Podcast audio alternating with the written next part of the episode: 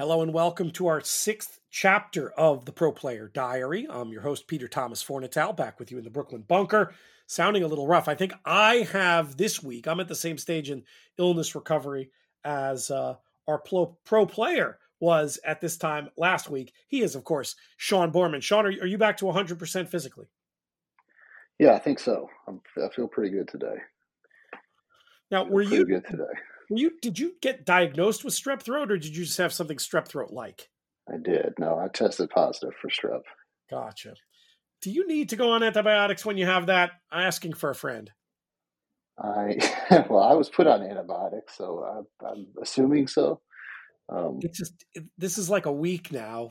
To Tuesday night, the sore throat started. The sore throat is actually gone, but I just still feel a little bit like beat up um, but you know, I'm mostly avoiding people and you know trying to wear a mask and things like that. I just, I just at this point, I feel like I'm over. I'm past the point where I want to take medicine. But anyway, that's not what we're here to talk about today. I'm just trying to explain my horrible sounding voice to the to the afflicted uh, listeners.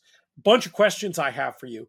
Let's start off with an audience question, and this one was about figure making and the idea that in classic figure making there was this idea around that the $10,000 claimer was the best horse to use as your sort of baseline when you're establishing pars, with the thought being that a $10,000 claimer is basically the same horse wherever you're running in America. And quite intelligently, our questioner said, Hey, is that really the case anymore with slot field purses, et cetera, et cetera?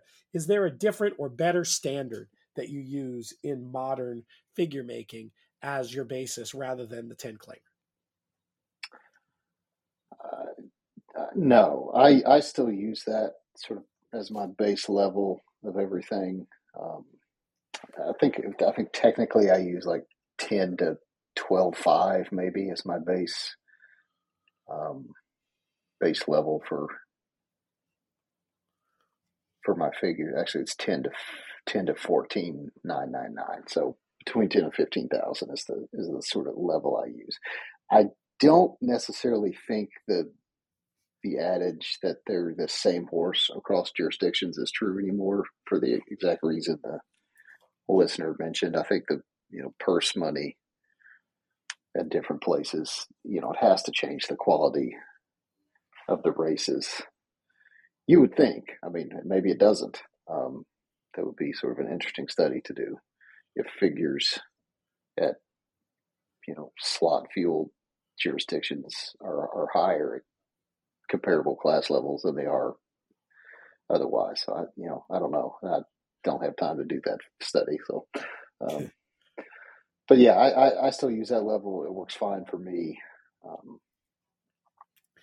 there's, it's very possible there's a there's a better approach as I continue to for the uninitiated, Sean, like what does that mean? You know, give, give like an overview of how you use those numbers in the overall figure making process for somebody who's maybe never made figures before.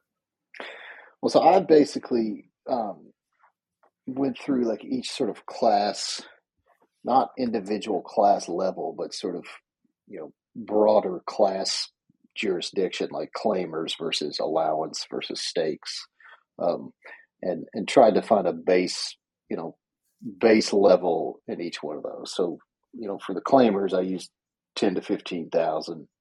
Um, for allowance horses, I just used like a classified allowance horse, like the top, top level allowance horse. And then I just, you know, just the figures down based on non-winners of one life, non, you know, non-winners of two life, non-winners of one other than, etc. Um, for maiden claimers, I used um, fifteen to twenty thousand as the base level. So it's just you know, I, and I tried to when I sort of put all this together, I tried to look at purse values um, at each sort of tier of racetrack, and and base it also on purse values because I do think that matters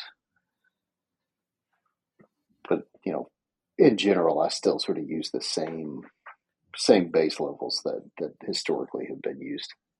All right. Hopefully that's uh, hopefully that's helpful. What about in your own gambling? What uh, what was your story starting off with last Wednesday? Did you get, end up getting involved? Yeah, I did, and I had a I had a real interesting sort of bet pop up um, that we can talk about. There was a, you know, I've been sort of tinkering as I tend to do when things are not going well. Um, I sort of start tinkering with ideas and, and strategies and you know handicapping strategies, betting strategies, of everything. Uh, probably a little too much, but I've been working on sort of taking my array of pace and final figures and making just one sort of weighted figure. Um, I'm calling it an, an efficiency figure that sort of takes into account how efficient the horse ran around the track. So it's like a weighted average of, of my pace line, basically. And I've been, you know, sort of fooling around with that for a month or six weeks, and I've, I've noticed that it could potentially be helpful. Interesting. Um, so I tried to sort of do it a little more officially on Wednesday's card and, and do it. You know, I've just sort of been spot doing it. Um, when I'm playing and noticing things, I'll I'll sort of just do it by hand for individual horses.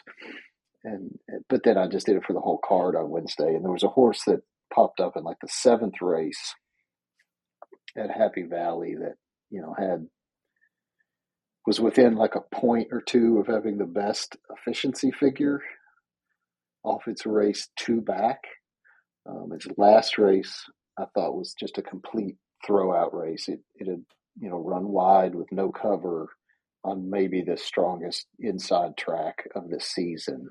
One of certainly one of the strongest inside tracks of the season. It was just sort of way out of position. So it was just a kind of classic, you know, you could throw that race out and this race two back was really good and really competitive with with the field on Wednesday. Um, and he was 35, 40 to 1, which seemed just completely illogical to me. Yeah. So I sort of messaged a, a friend of mine who runs a sort of a big betting syndicate that bets primarily on Hong Kong, um, and he's based in Dubai. And so when the races are going on, we we sort of chat back and forth all the time. And I said, you know, he, he's it's it's he's a much more sort of quantitative. It's not really a computer team, but it's a lot more computer like than what I'm doing. So okay. I messaged him and said, you know, why is I think the horse's name was Starbright. Yeah, Starbright. I said, why is Starbright such a big price here? And you know, he said, you know, probably the jockey wasn't one of the top jocks. You know, the jock in the post. Um, you know, he, he specifically said the jock and the wide post, and this, you know, horse was breaking from seven out of twelve, which I don't really consider that wide. I, I would yeah. say that's mid, you know, mid range.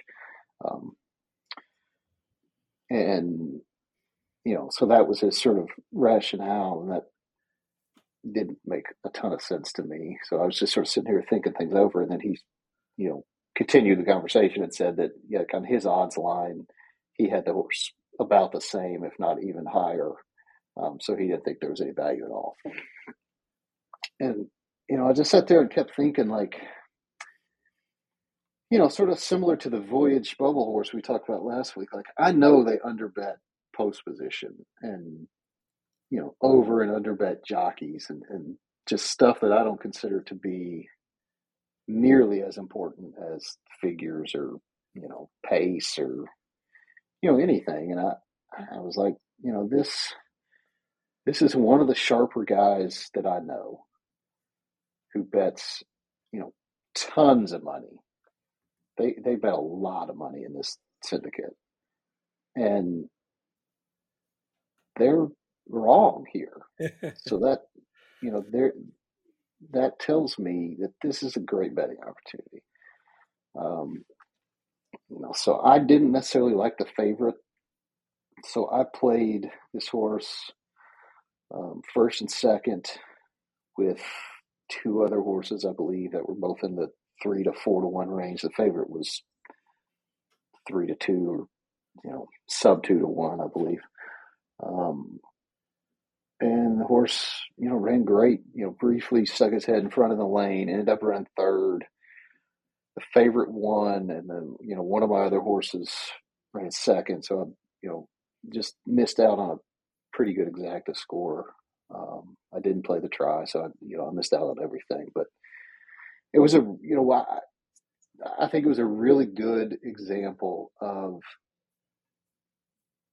keeping things simple and focusing on the factors that I know mean more than a lot of this other shit that's you know people think about and overthink about, and that you know sort of gave me hope, and it also you know solidified my idea that those efficiency figures can have some usefulness to them.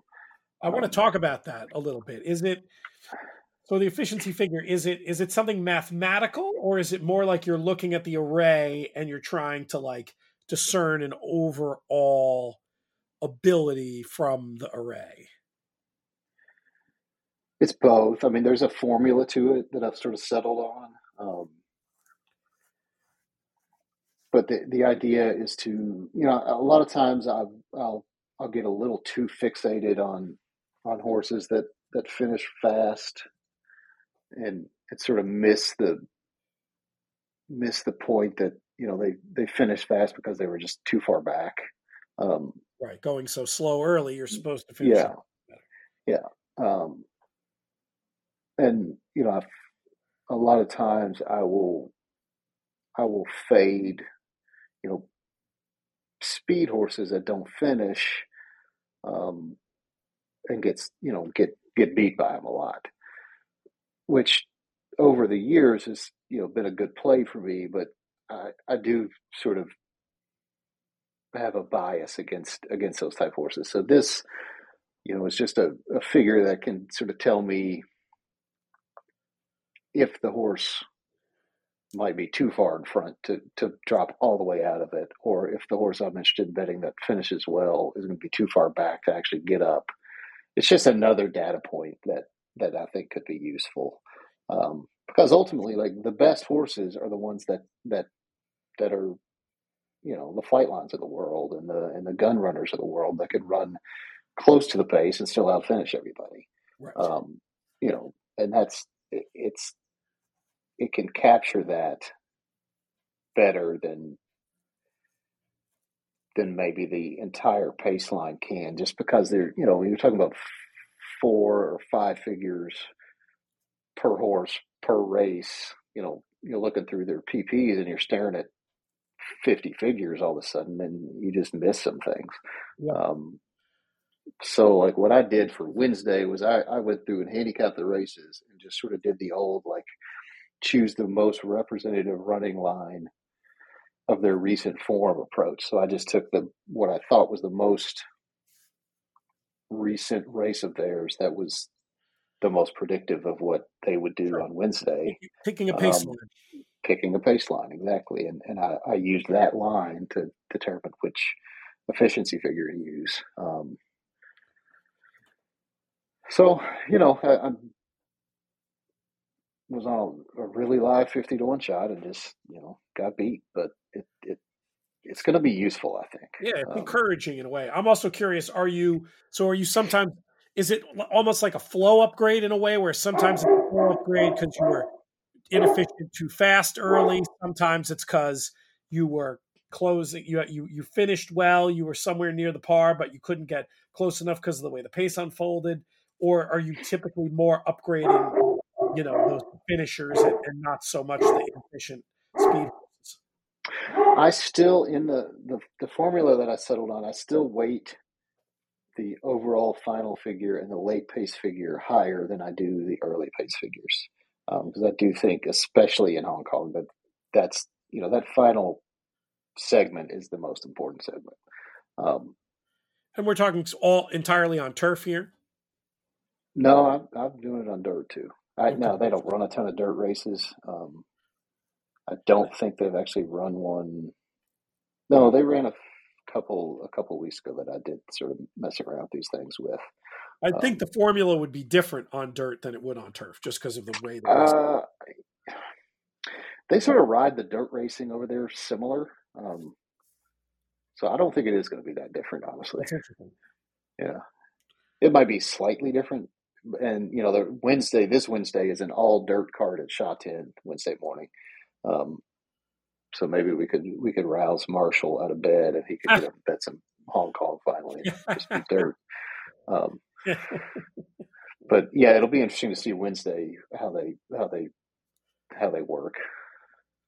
Yeah, I think it's an interesting idea and something to follow. I mean, obviously that's that's one of those things where you don't have the result to show in your bank account, but if you're finding a a tool that's going to come up more than you know completely infrequently that's yielding a horse at that price that's going to hit the board. I mean, there's there's clearly uh, some positive indications that this is something to to continue to follow. Yeah, I think so. I mean, it's uh, can't hurt at this point, right? Did you do anything Thursday or Friday? I know you were up early. Uh, we were chatting throughout the the Dubai situation. Did you did you do anything between Wednesday and Saturday morning? I uh, both Thursday and Friday I had uh, Hazel, our three year old, home with her case of strep throat that oh, I'd given her. So Hazel and I we hung out and played school and uh, played family and all the little games she likes to play. Watched a lot of ridiculous TV and just what, sort of let her recuperate. What's Hazel, watching, so. what's Hazel watching these days? Uh, Hazel is she's you know she's I've finally gotten her to watch some Bluey, which is by far the best kids show of all time. Um, but she likes she like you know she found some some old Nickelodeon show called Gullah Gullah Island. Never heard of it. It's like uh, me either. Um, but she likes that. She likes uh, she likes Peppa Pig. She likes you know, some some Disney movies. Um, she's you know just the normal stuff. One of your best comments of all time when you know our, your, your, your we have we have daughters a similar age. I'm trying to remember which is the, which is the cartoon, which is the cartoon where the mom is kind of hot. Do you know what I'm talking about? Uh, gosh, I feel like if I answer this wrong, I'm just giving something away about myself. We could get um, we could get canceled here. It was. Yeah, uh, I'm trying to remember what it was, but you and I were talking about it once, and like Susan overheard us and was just like, "You guys are so sick." I mean, I got to be honest. I don't think the mom in Fancy Nancy's that unattractive. It could have been Fancy Nancy. I've never seen that, so it wasn't. It okay, wasn't, it wasn't Fancy Nancy. I think there was a prince. I mean, uh, this is really going to narrow it down. It was an animated show. There was a princess. I, I you know, I don't know if it was uh, Elena of Avalor or something like that. I don't know. We, we've we've gone deep down a rabbit hole here. I'm just, you know, while we're sitting here, I'm just going to Google um, hot cartoon moms and just see what comes up here this is going to definitely lead to some interesting ads popping up on your on your uh, on your internet feed. I'm gonna I'm gonna I'm gonna pretty much guarantee. It wasn't the mom from the the the Incredibles, was it? No, I she I, pops I, up on here. She's only number ten. No, certainly it was. this you can't uh, you can't get content like this just anywhere, people. I'm telling you. Um, I don't. Uh, yeah, I don't. Yeah, I don't know. If I, I remember it, we'll, it, we'll, confirm next week, or I'll make it the I'll make it the featured image of the show potentially. I may get I may get into copyright problems for that. But so, how much Dubai did you look at? Let's get back to Dubai for a second. I watched most of that. Most of that. I think I missed the first race, and then I watched. Uh, watched the Arabians, yeah, yeah, that that was the one to that was the one to miss. Oh, good. I didn't even I didn't even know it was Arabian, so I feel sort of good about that. Unless it was the first thoroughbred race. But what uh, you, you ended up uh, you ended up betting? I did. I bet. Um, well, there's a Hong Kong horse that ran in one of the turf races that I that made a small bet on. He ran terrible. Um, I didn't bet. I didn't. I, I didn't have enough confidence to to bet any of the other races just because I had no data and didn't feel like really doing a whole lot of work. So um, I just I just watched. It's a very interesting day of racing. I thought though. What were some of your What were some of your takeaways? Oh, Japan, they've got some pretty good horses over there. I mean, Captain Obvious, but Jesus. I mean, that Equinox thing looks like an absolute freak. I mean, visually, wasn't that just one of the craziest races? Oh, God, yeah. I, that, that's one I actually didn't see live because we had to run out for a minute, but a friend texted me. And the first thing I stumbled upon, you know, when I got on Twitter was like an overhead view of the stretch run. And yeah. man, um, that was just unbelievable. His quicken was just unbelievably impressive. It was nuts. It truly put it to bed quickly and easily, and then just that cruising speed. I can't yeah. wait to hear what the plan's going to be for him. I mean, obviously, you got to figure the circle the arc and move backwards. But man, I, I was dreaming on getting getting a Royal Ascot uh, sighting or keeping him going. Nick and I talked about this in the other show, like you know, we're going to have a lot of Japanese horses at the Breeders' Cup with it being in California. It's a much easier ship for them, and yeah. could add some some star power to the event. Absolutely, and the way he ran, you know, on that desert turf course, you'd think Santa Anita would suit Perfect. him pretty damn good. So tight left-handed firm. Yeah, um, you know, he was impressive. The one I, I don't remember names, but the the three-year-old I thought was really impressive. Yep. Um, even though I'm sure the you know, I'm sure there was a bias at play, like there always is, or supposed bias at play. But that horse was was really impressive too.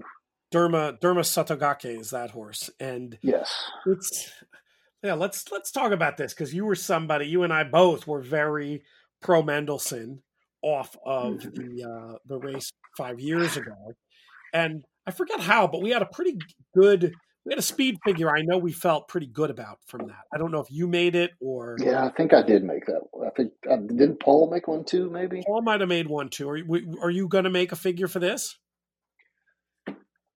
Probably not. Honestly, I might if I. I'm actually. It is the Kentucky working, Derby. Working, yeah, I know. I'm working with uh, one of the listener, uh, one of the listeners actually that reached out to me um, about trying to catch up some of my U.S. figures. So we'll we'll try. It's just a pain to get good par information over there. Yeah. Um, well, and the track does truly seem to change. I mean, look how much faster. I'm not saying it wasn't super fast, and I'm not saying it was the best World Cup ever. But when you look at those final times, I mean, very hard pressed to not think that the track changed.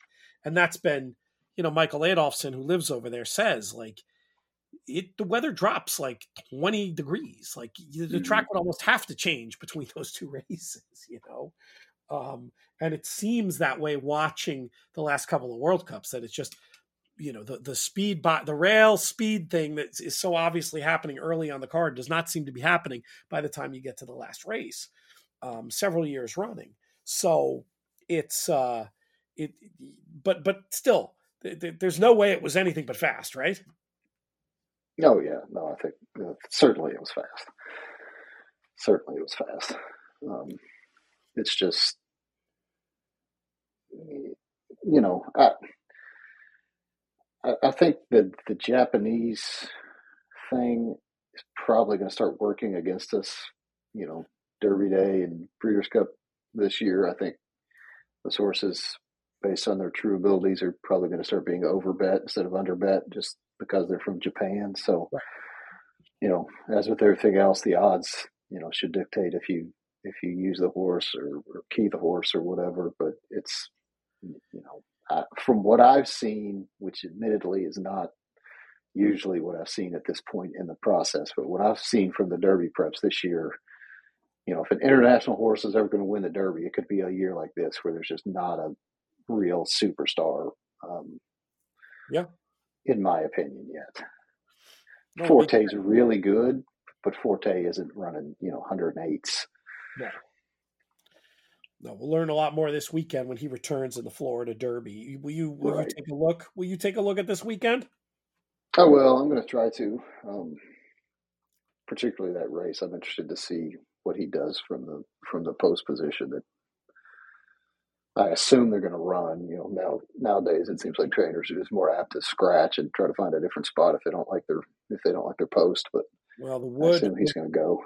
The Wood Memorial would not would not be a bad um, potential alternative if they wanted to wait. But I mean, he's ready to run. I think they should run. I mean, I think. Well, you know, God forbid you put a horse in a situation to face some adversity before against twenty other horses in the fucking Kentucky Derby. I mean, that, that seems, you know, it seems crazy to do that.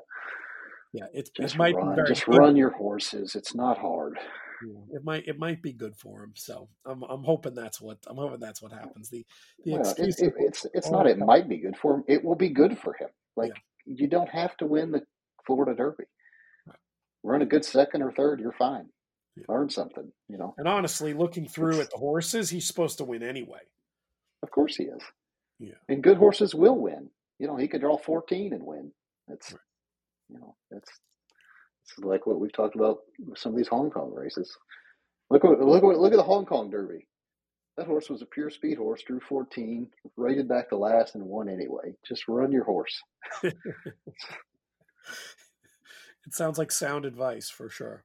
So, was there anything anything to be gleaned in the in the bet that you actually made?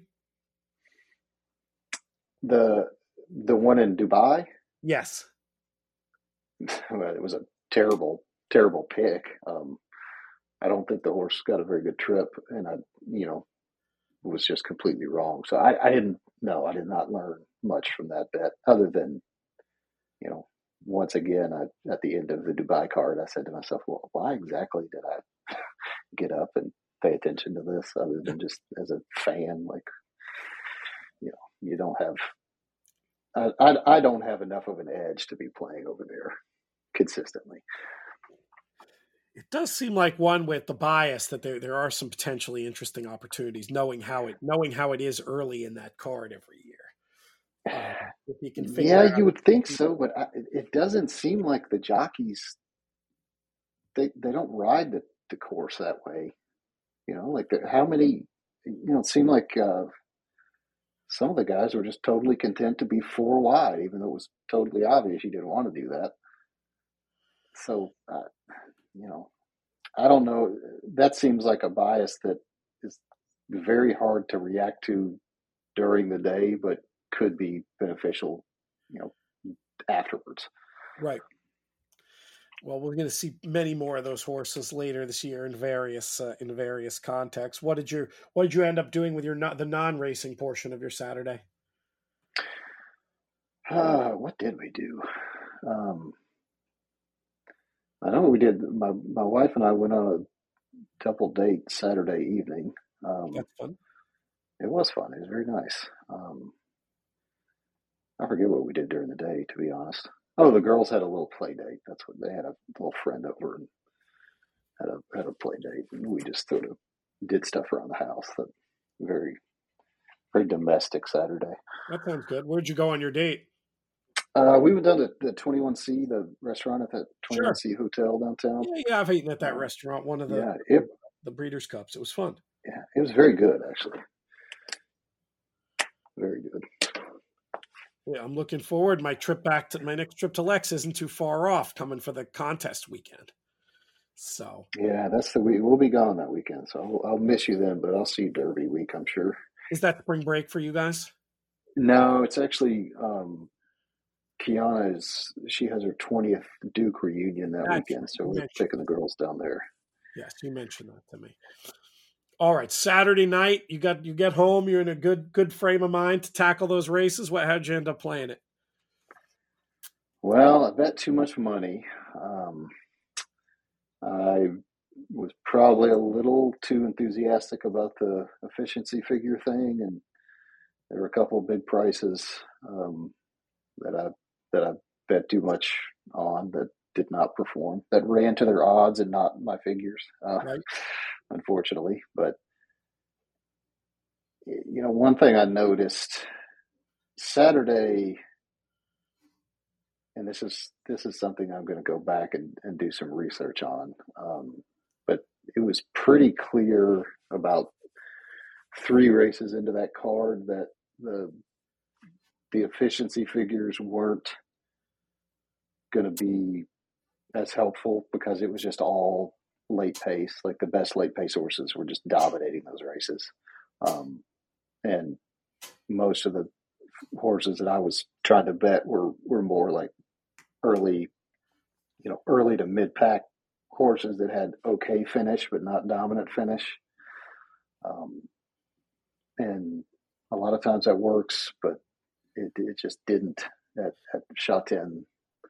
You think so I'm gonna go back and sort of a potential uh, bias thing? I don't think it was a bias. I think it. I think there might be like a rail setting thing, which I guess would technically sort of be a bias. I think you know that's what I'm going to go back and look at is just if that particular rail setting tends to lean that way, or if it was just the dynamics of those races. I mean, nothing, um, nothing really unusual happened in terms of, you know, so the races came fairly logically, and I was sort of betting them to come Ill- illogically based on the odds. So I, I didn't have a very good night, but nothing, nothing happened that made me think there was a, a very like a bias or a, uh, anything other than just you know regular sort of Hong Kong racing where the where that last segment means a lot more. Do you ever do the sort of quick and dirty old school track profile thing again? I think it comes from the Brohamer book where mm-hmm. you you just sort of notice, okay, that horse was won by you know LP one or that horse was won by you know as late pace LP one meaning the best late pace horse. This yeah. race was won by the best early speed horse, and just you know, and and it's it's just sort of another way to find these sort of structural um, biases. Do, do you bias might even be not the wrong word profiles? Profile, yeah, profile is a better word. The do you do you like write that out, or is it just something you more notice intuitively? It's just sort of a, a notice. Um, I'm, I certainly pay attention to that kind of stuff, but I'm not sitting there writing out like you know where the winners and second place horses were you know what positions they were in going around the track and like what their um, ranking was in terms of late pace figures or anything. But it, this was just a day where it was just very sort of noticeable. Um, you know, because I was doing, you know, like the bets I made were, you know, there was a horse in the second race that had a bad, you know, sort of very similar to the one on Wednesday. It was his last race you could throw out, and two back was you know competitive and looked like he was improving and was you know trained by one of the not top tier guys, but sort of one of the second tier guys. Um, when he was you know forty to one and had some dirty form, so I keyed him with the best horses and best closers, and you know he ran out, but they ran one, two, three. So it it just it just became pretty obvious like what was working and what wasn't.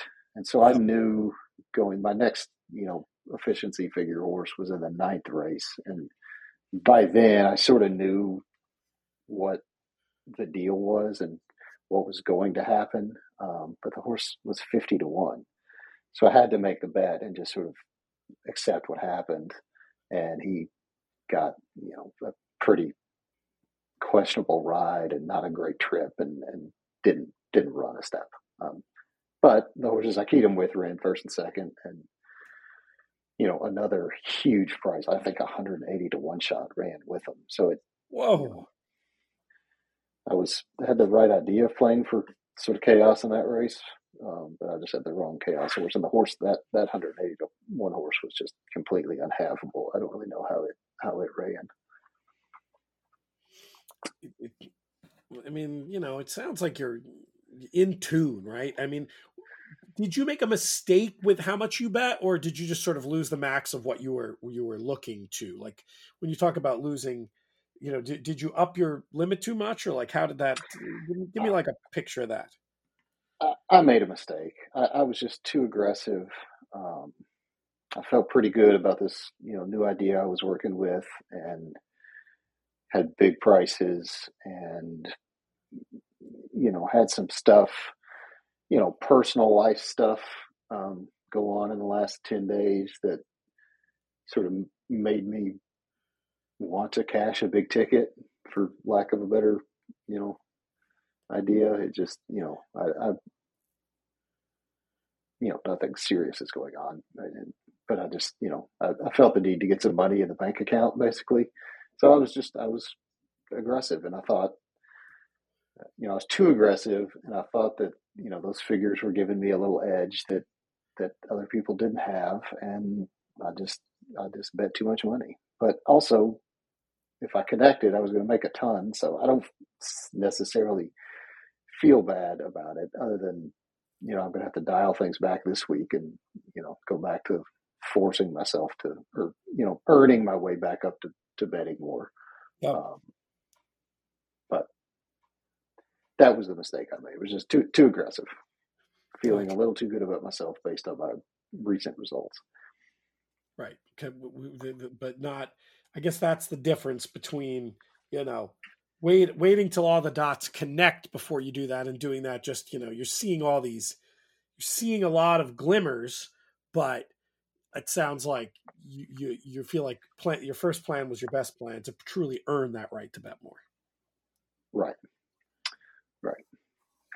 And I'm I'm you know one one thing I'm certainly doing wrong um, is just trying to to hit the home runs and the grand slams. I need you know I'm I'm totally unwilling right now to you know, take a solid double or even a fucking slap and a single to the opposite field. I, I'm just not. My mindset right now is to just end this damn losing streak with as much authority as possible, and I need to get I need to get that out of my mind. I need to, you know, I just need to put like two or three good days together, even if they're small good days, and then start trying to hit home runs. But that makes more sense to me. I mean, in my experience, it's very often the opposite field single that gets you going. You know. Yeah, no, I think that's right. But it's just you know, in all honesty, I've had so few winning days lately that I feel like when I do have one, I really need to capitalize on it. I can't be satisfied with, you know, making a thousand bucks. I need to make ten thousand and make it really really count. Um, but I, I, know that's the wrong mindset to be in. I think it's a, is it's there a, a little bit of a take? Is there a little bit of a take what they give you in that though? I mean, if you've made a thousand and the, the, the, those were your perceived opportunities for the day, I have no problem quitting there. At the same time, if you've made a thousand and your best bet's still coming up, like you can't, you know, can you have your cake and eat it too a little bit if the situation allows itself if if the situation unfolds in such a way where that makes sense. Yeah, I think I think ideally, you know, you you you work your way to where you're up five or six hundred bucks and you like something late in the card and then you take that five five or six hundred and say, I'm not gonna lose today, but I'm gonna shoot it all at this really good opportunity and then that's where you try to try to hit your home run instead of just you know trying to hit the home run in the second race. Right. That makes perfect sense. But of course, it all uh, depends uh, on how the races line up for you. Right. But then, you know, it's sort of mentally draining. Say, you know, say you've got like Saturday, I had, you know, 40 plus to one shot in the second race I liked and one in the ninth race. And let's say the one in the second race I bet $100 into, you know, trying to turn 100 into whatever um, and I get that one right, and then I bet two thousand in the yeah. ninth race and get that one wrong, and I'm you know sort of squandered a forty one shot that ran well. So it, it it goes both ways really, and it's just hard to when you're when you're sort of mind screwed, you you not thinking clearly. It's hard to get it exactly right certainly for me i'm sure it's not hard for everybody but you know i i'm struggling right now with where to put my money um, and when to when to put it in. That's the biggest issue i'm having right now. Looking ahead to this wednesday historically how have you done with the all dirt cards? I mean there have been enough of them that i'm sure you have some idea if they're preferable or neutral or negative to the normal fare. Um, I think historically I've won on them. I remember one in particular. I had a real good day. I think you were there actually. I think didn't I think there was an all dirt card where you came to my old office one Wednesday morning. Yes. Yeah, when I was, I had a really good day. Yeah, it was late season, and we were recording. Yeah, um, I think it was for Horse Player Happy Hour. I think you know they're they're sort of tricky cards um, because you know most of the horses over there are turf horses, so you can you know you'll get races where you'll have one or two confirmed dirt horses against 10 horses that either haven't been on dirt or only trial on dirt or you know whatever. Um, so they're they're a little they're a little tricky but there's also there's also great betting opportunities. I remember a dirt I, I think it was an all dirt card. I'm not actually i don't i think it was a just a Sha Tin card that had some dirt racing mixed in but there was a horse that had been running not too great on turf, but had had one sort of good race, like five or six races back on turf. He'd never been on dirt before, but he had like American breeding. Um, and he won a dirt race at like a hundred to one, and it was completely havable just off breeding and sort of pace. So there's always something that pops up in these dirt cards that's that's at least interesting. Um, that, that provides good good betting opportunities. So that's that that's got to be positive. And in terms of that big question of how to allocate your money, I mean, do you think you'll do anything special in terms of trying to budget per opportunities, or will it be more of a typical start out with you know a unit type bet and, and earn the bet earn the right to bet more throughout the car? I, I mean, that's what I'm going to try to do is the latter. Um, it's just it's hard to having not looked at the card yet and, and not seeing any odds. It's it's hard to know exactly what my you need to, you need to be further be. in your process to answer that question. That'll right. Yeah. I mean, it you know it could be the best opportunities in the first race, and I'll have to either bet it or you know uh, just make a decision. So it, it, I never know. I try not to be too rigid and stuff like that. I try to be as flexible as possible because you, you know, you just never know what a great, you know, what a great betting board opens up, and you just you, know, you, you need to be prepared to take advantage of what opportunities they give you. So I, I try not to be too rigid, but I definitely need to stick to some rules. yeah, that's the problem. You're, you're a little you're a little caught in between. It sounds like, but I think that idea, you know, between the grading of the races, you know, and just knowing where having your own sort of intuitive risk and reward system, I have a feeling you'll go in with, you know, you go in with enough of a plan, and that if if things are going your way, uh, you know, it it makes sense to try to increase a little bit. It's just, yeah, it'd be nice to get. uh hoping you hoping that the, the, the maybe shaking up the format of the racing helps uh, get you back on the good foot this week. Yeah, it'd be nice. You know, I'm, I'm about as down as I've been. Though I, I don't, you know, I'm not super confident, but just keep plugging away.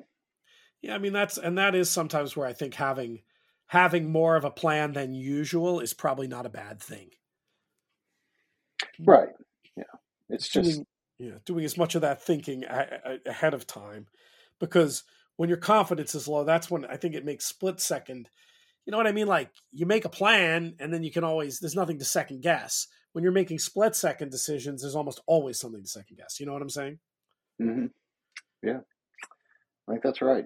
I, I just it's you know I'm you know one of the downsides to, it's it's really awesome that they open the pools 24 hours out and you can get a you know good idea of what horse is going to be bet and what combinations are going to pay what.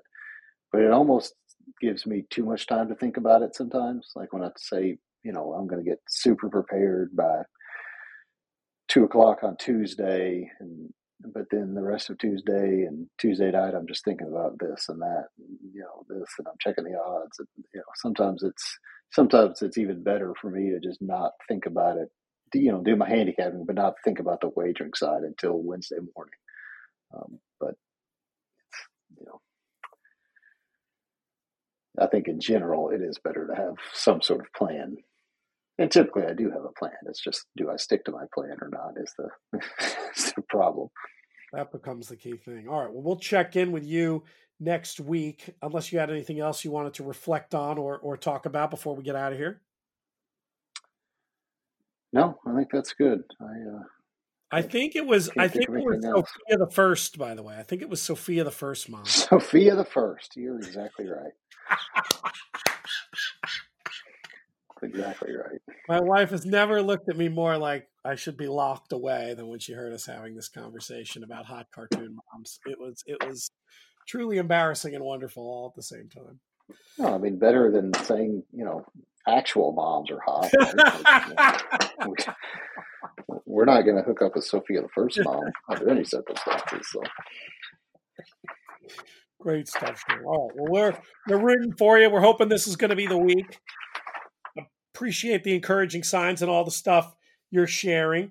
Um, oh, you know what we didn't talk about on air that maybe we should do before we get out of here? What's that? Kingsbarns. Kingsbarns, yes. The horse that won the the the Louisiana Derby, who all of my first instincts were about how much I want to beat this horse off this soft trip. And then I just had a little flicker in the back of my head to 2017, a little horse called Always Dreaming, who I had similar thoughts about at first. And fortunately, you were a big champion of Always Dreaming, who made the point that, you know, it didn't matter how candy soft his trip was in the Florida Derby because he finished so fast. I don't know if you've looked at this at all, but you know, is there? I, I just want to make sure I'm not, you know, falling in a in a in a deep hole here with my wanting to beat Kings Kingsbarns. I mean, to me, the difference is now on the Beyer scale, Kings Kingsbarns and Always Dreaming's races were similar. I think 95 versus 97. But I remember I thought it was you and others having that final figure much faster, and especially the late pace figure that Bris had, if, if it wasn't you, for um, Always Dreaming was much faster than what I think we're going to end up having Kings Kingsbarns run. Anyway, I just thought you were the pers- perfect person to talk to about this. And if you want to table it for next time and dig into some numbers, that's fine too. But I figured I'd ask. No, we can talk about it. Um, you know, the maximum security was another one that everybody sort of hated coming out of that race because he got a you know perfect slow pace trip. The the key is with always dreaming and maximum security is they had shown the ability to run fast before the Florida Derby, fast early. So, you know, they had shown the ability to run par or better early and run, you know, close to par late in some of their pre Florida Derby efforts. And then in the Florida Derby, they got a dream trip and ran that sort of compl- you know classic compression race where they just you know go slow because they don't have to go that fast and then finish extremely fast. I don't. I'm not familiar enough with Kingsbarn's first two races. Um, I've done the figures for them, and you know, in my opinion, he has not yet run fast enough early in a race and finished anywhere close fast enough um, to to give me any confidence that he can be that type of horse. But you know, I think the general theory of disregarding perfect trip speed horses that that run big late pace numbers, I think that's a mistake. Well, I'd love to hear if you come up with a pace, uh, late pace figure for Kings Kingsbarns at some point. Well, uh, you know, his that pace was so slow. Like his late pace figure is going to need to be triple digits or or better um, for me to even consider it. Because I know his early his first two races he he ran no late pace figures at all. Right. Um, but he did that without running like super fast early either. So, you know, I didn't like that horse in the Louisiana Derby one bit. I just didn't think he was any good at all. So he's clearly getting better, but he's probably going to be. I'm still not convinced he has that much talent. I guess is my point. You know, if he if he you know if he runs a hundred, if he runs like a hundred and two or hundred and three late pace figure on my stuff, but only ran in the you know 40s or 50s or even 60s early, that's that's just not good enough. Um, you know, if he runs in the 80s early, which would still be considerably slower than par for the Louisiana Derby, and runs 102 or 103, then that's something I would, you know, I would look at more. But, you know, the, before the Derby, is it a pretty good guess that you'll have had you'll have a full figure array for him? Yes.